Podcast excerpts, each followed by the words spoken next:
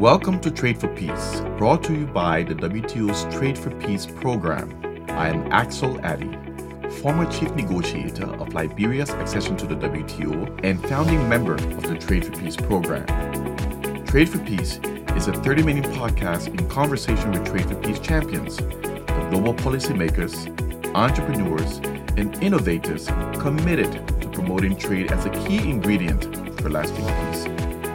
Join us in our bi monthly podcast as we discuss how trade is contributing to sustainable peace in fragile and conflict affected countries. Welcome to Trade for Peace.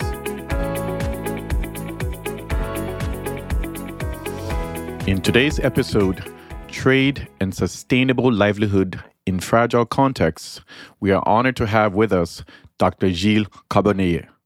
Gilles is the Vice President of the International Committee of the Red Cross. He is also a professor of development economics at the Graduate Institute of International and Development Studies in Geneva. Prior to joining the Graduate Institute, Gilles worked with ICRC in the field from 1989 to 1991. Between 1992 and 96, he was also in charge of international trade negotiations under the Uruguay round and also in charge of economic development programs for the Swiss State Secretariat for Economic Affairs. He recently launched his latest book, which is Humanitarian Economics War, Disaster, and the Global Aid Market. Gilles, welcome to Trade for Peace. Thank you very much. Thank you for having me, Axel.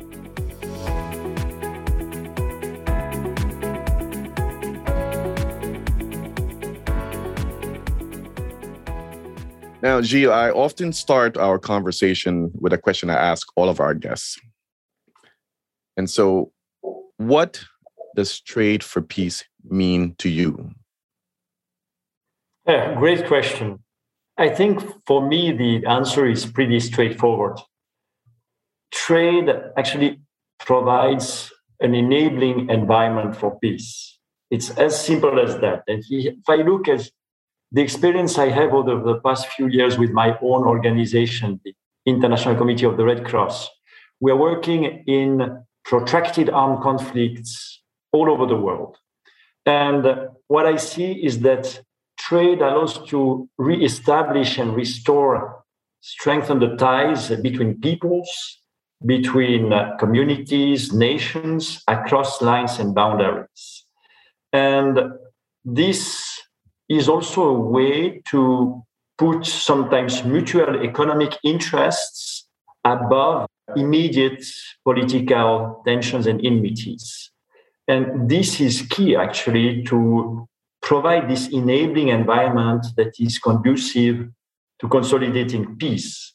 And I think that this is these days even more important than before because the communities we are trying to protect and assist in protracted conflict are now facing the triple challenge of not only trying to survive in the midst of an armed conflict, but also withstand the consequences of climate change and the pandemic.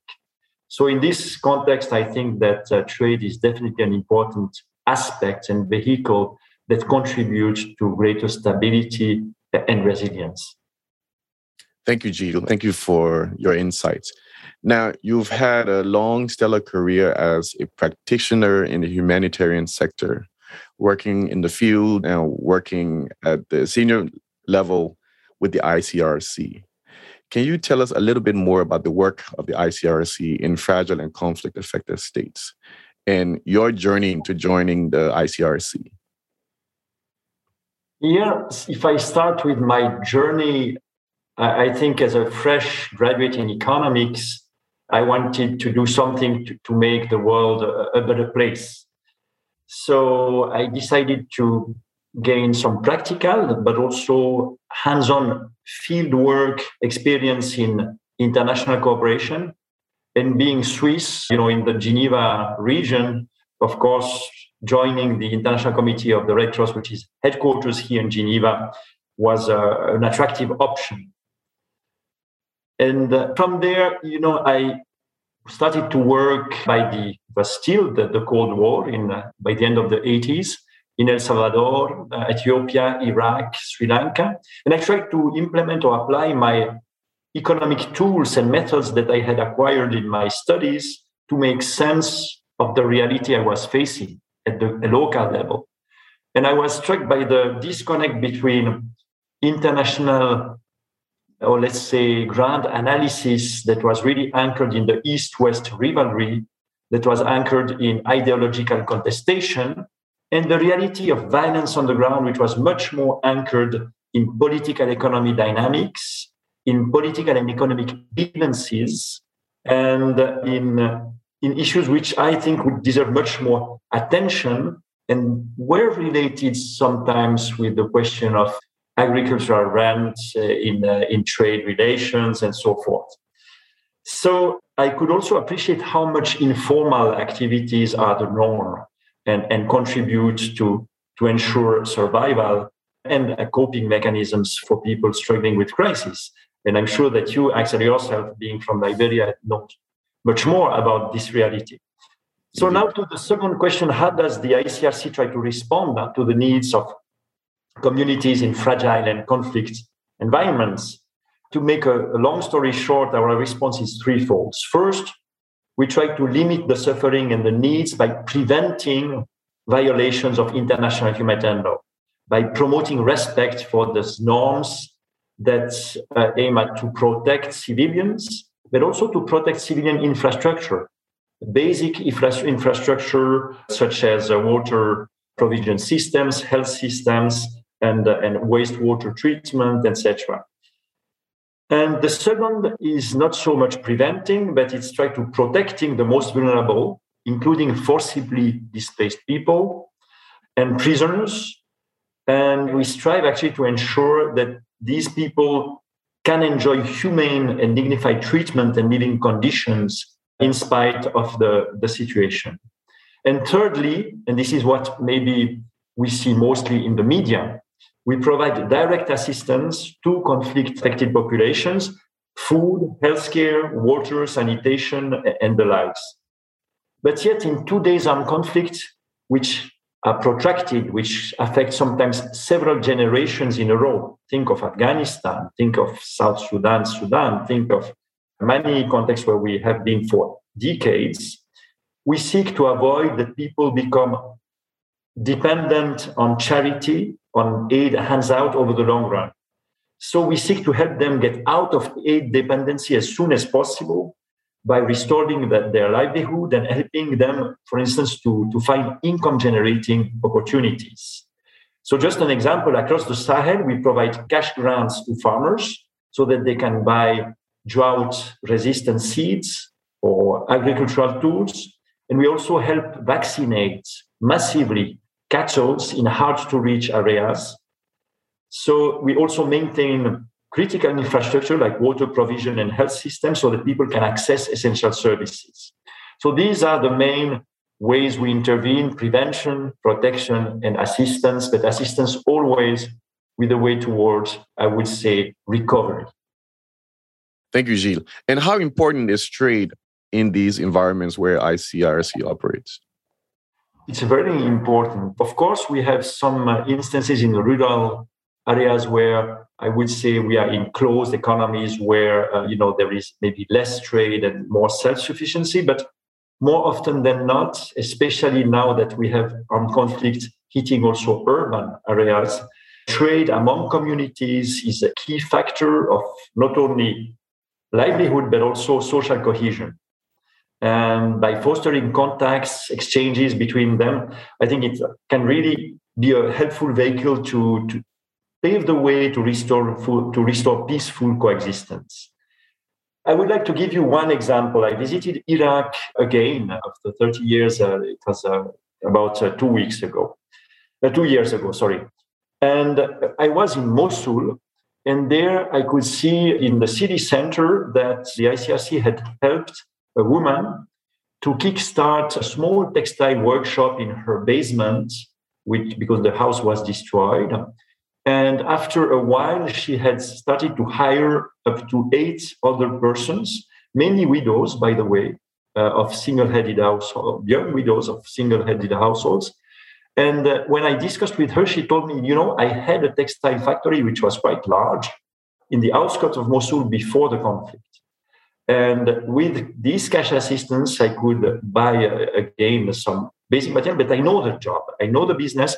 What I need now is to be able to scale up and to go beyond the Mosul region and possibly start to re-establish my trade links within and outside Iraq.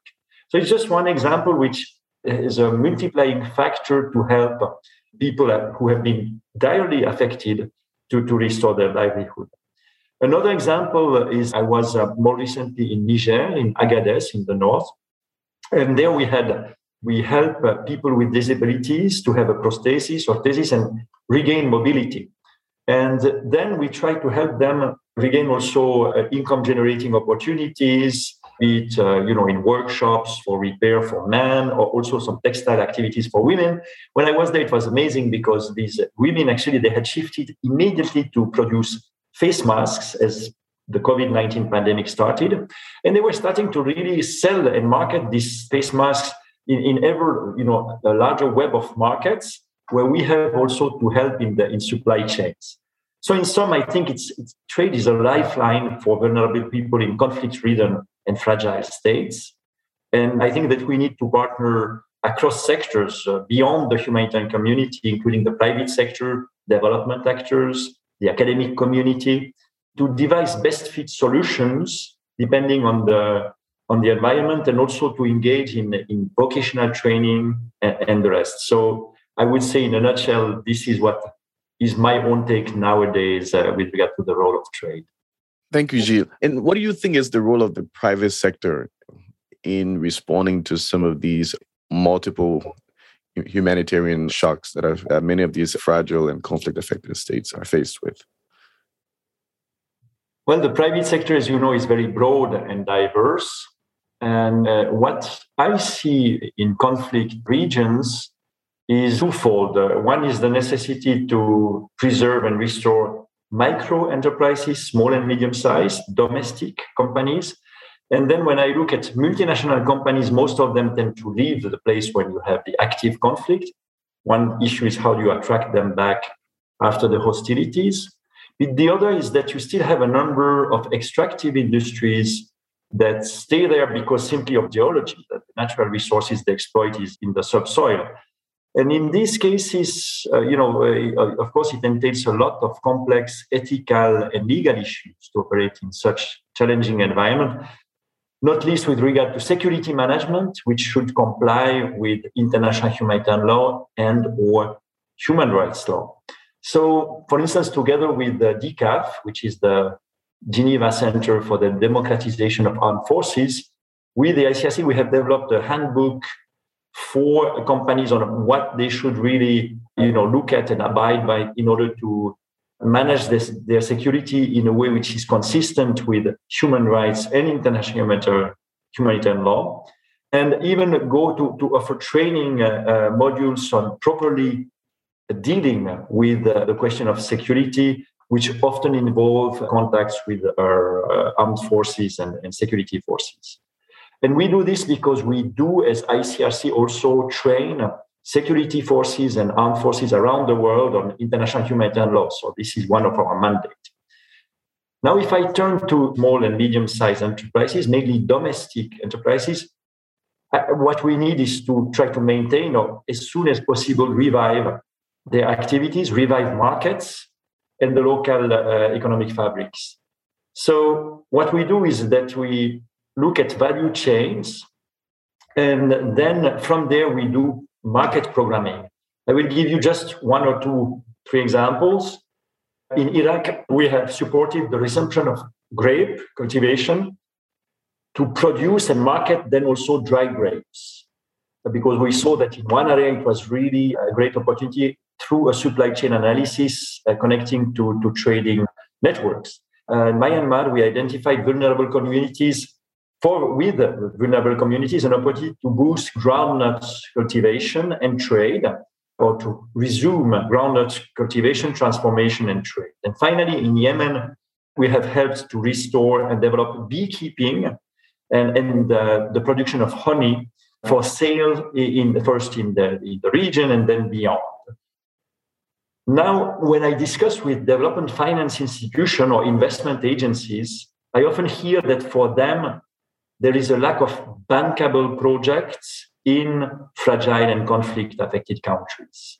So, how to connect the dots between what we provide as humanitarian at the very local level, where we see opportunities to kickstart business ventures, production, and I would say more multilateral international organizations that tend to operate more bottom up. I think this is a, great area where we can improve. There is a vast untapped Uh, opportunities.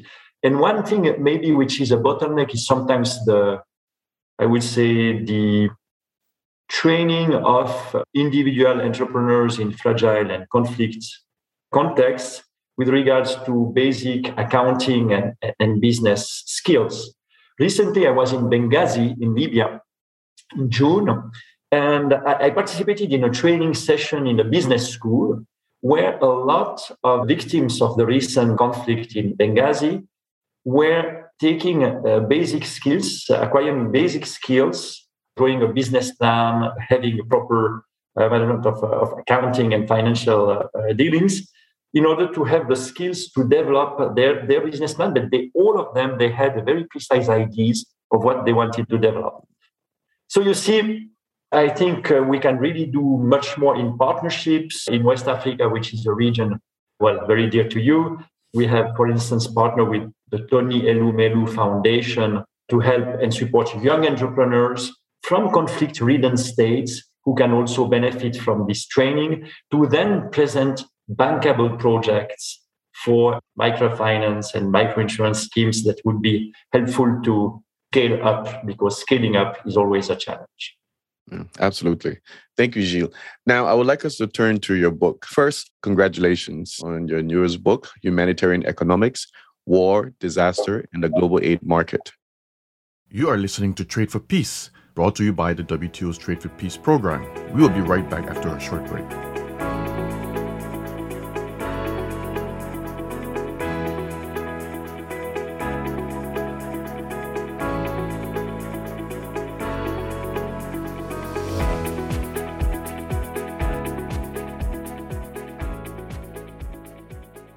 Welcome back to Trade for Peace. I'd like you to tell us a little bit more about what is humanitarian economics and how does it relate to the concept of trade for peace? You know, as I wrote the book, I of course have my own idea of what is humanitarian economics, but you put me a question which requires that I reflect on, on what it means for trade for peace. So humanitarian economics is simply applying economic tools and methods to make sense of the reality, the social reality in armed conflicts and other disaster situations. And it can also make sense of what I call dynamics on the aid market, which are also important to understand. So it focuses also on political economy dynamics that are quite prevalent in fragile and conflict contexts so that we can factor these elements in any, I would say, policy orientation solution that, that we devise. So I think in terms of how it relates for trade for peace, I can think of a number of interactions. First, I think humanitarian economics shed lights on how trade can support the coping mechanisms and resilience strategies of what I referred to in a chapter on survival economics, mm. the strategies by, by conflict affected people. Trade opens opportunities for, for people to make ends meet again, I think, and this in a importantly in a dignified manner. And I think the few examples I, I gave you just before illustrate a bit that.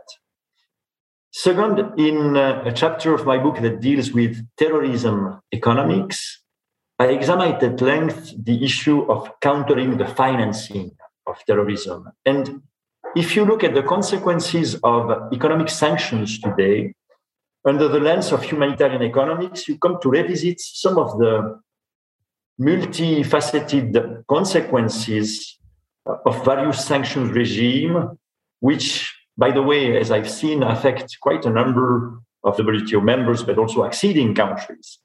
For example, the way economic actors circumvent sanctions tend to strengthen informal and often illegal networks.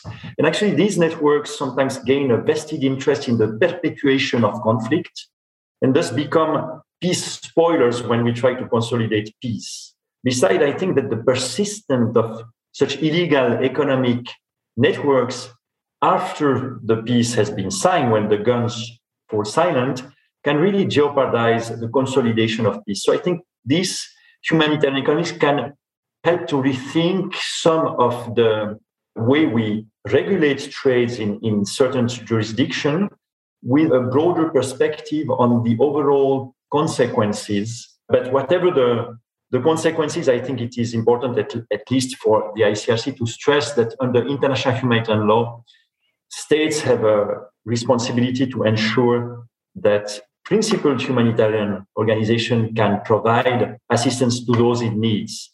So it means carving out the necessary exemptions in sanction regimes. Another interesting contribution, if I think of humanitarian economics in support of trade for peace, maybe relates to, to new financial instruments. New financial instruments to deal with conflict and disaster risks such as a number of uh, disaster risk linked securities, catastrophe bonds, but also what we have launched at the ICRC, humanitarian impact bonds, which can really help kickstart productive activities or restore basic services. And I think this in turn contributes to, to providing this enabling environment for peace. Thank you, Gilles, for your response. And I recommend everyone to read Gilles's latest book, Humanitarian Economics War, Disaster, and the Global Aid Market. Now, I would like us to turn to the WTO accessions. As you have been heavily involved in the WTO negotiations since leading the GATT negotiations for the Swiss State Secretary for Economic Affairs. In your view, how do you see WTO accession as a means of harnessing post conflict recovery and a means to contribute to the process of building back better? Very good question, Axel. I was just looking at the list of uh, acceding countries or countries, you know, having made a bid to access the WTO, and I noticed striking that if we consider the top operation, the 10 largest operation of the ICRC worldwide, Seven of them are in countries currently under WTO accession process. You can think of Ethiopia, Iraq, Libya, Somalia, South Sudan, Syria, and Yemen. So I see a, lot of relevance there.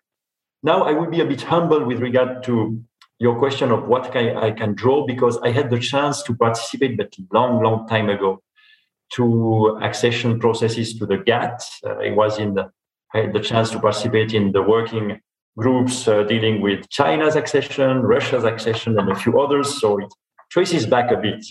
But what I learned also as I then went to Vietnam for a number of years to assist Vietnam in its accession process, I would see two dimensions that uh, uh which are important ways in which the process of accession have to build.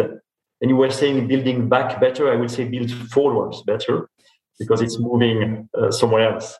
So building forward better, first on the domestic front, uh, you see accession process strengthen interministerial collaboration, brings officials from different offices and different ministries to on a very regular basis to deal with all the intricacies of accession process. It also contributes to establish greater consultations between the state and private constituencies. And all this, I think, is very useful in fragile contexts to strengthen a bit the polity and the, the social fabrics. Second, I think that acceding to the WTO confers greater predictability and greater stability to trade relations with, with major partners, which is certainly beneficial to countries that are in need of greater stability or stabilization. So these are the two elements that I would mention. One is very much on the domestic front, one is related to international trade relations. Well, thank you, Gilles, for this thought provoking conversation. We've come to the end of our conversation, and I often like to ask our guests In one word, what does trade for peace mean to you and why? A triple win win. So, triple wins, which will be triple win win win win, is what I would summarize in just uh, you know one word. Triple win because first it's a humanitarian win to sustain the livelihoods of uh, affected communities and people. Second it's a development win to restore market and revive uh, economic opportunities. And third it's a peace building win to reconnect parties and have the chance to reconnect them around mutual interests that was Dr. Gilles Carbonnier, Vice President of the International Committee of the Red Cross, ICRC. Gilles, thank you for joining us today on Trade for Peace. And many thanks to our listeners for tuning in to today's episode Trade and Sustainable Livelihood in Fragile Contexts. You have been listening to Trade for Peace, brought to you by the WTO's Trade for Peace program. You can be a part of the conversation by sharing your stories and your suggestions with us at tradeforpeace at WTO.org. And you can also follow us on Twitter and LinkedIn at Trade for Peace. Be sure to tune in every other week for new episodes. Thank you for listening to Trade for Peace.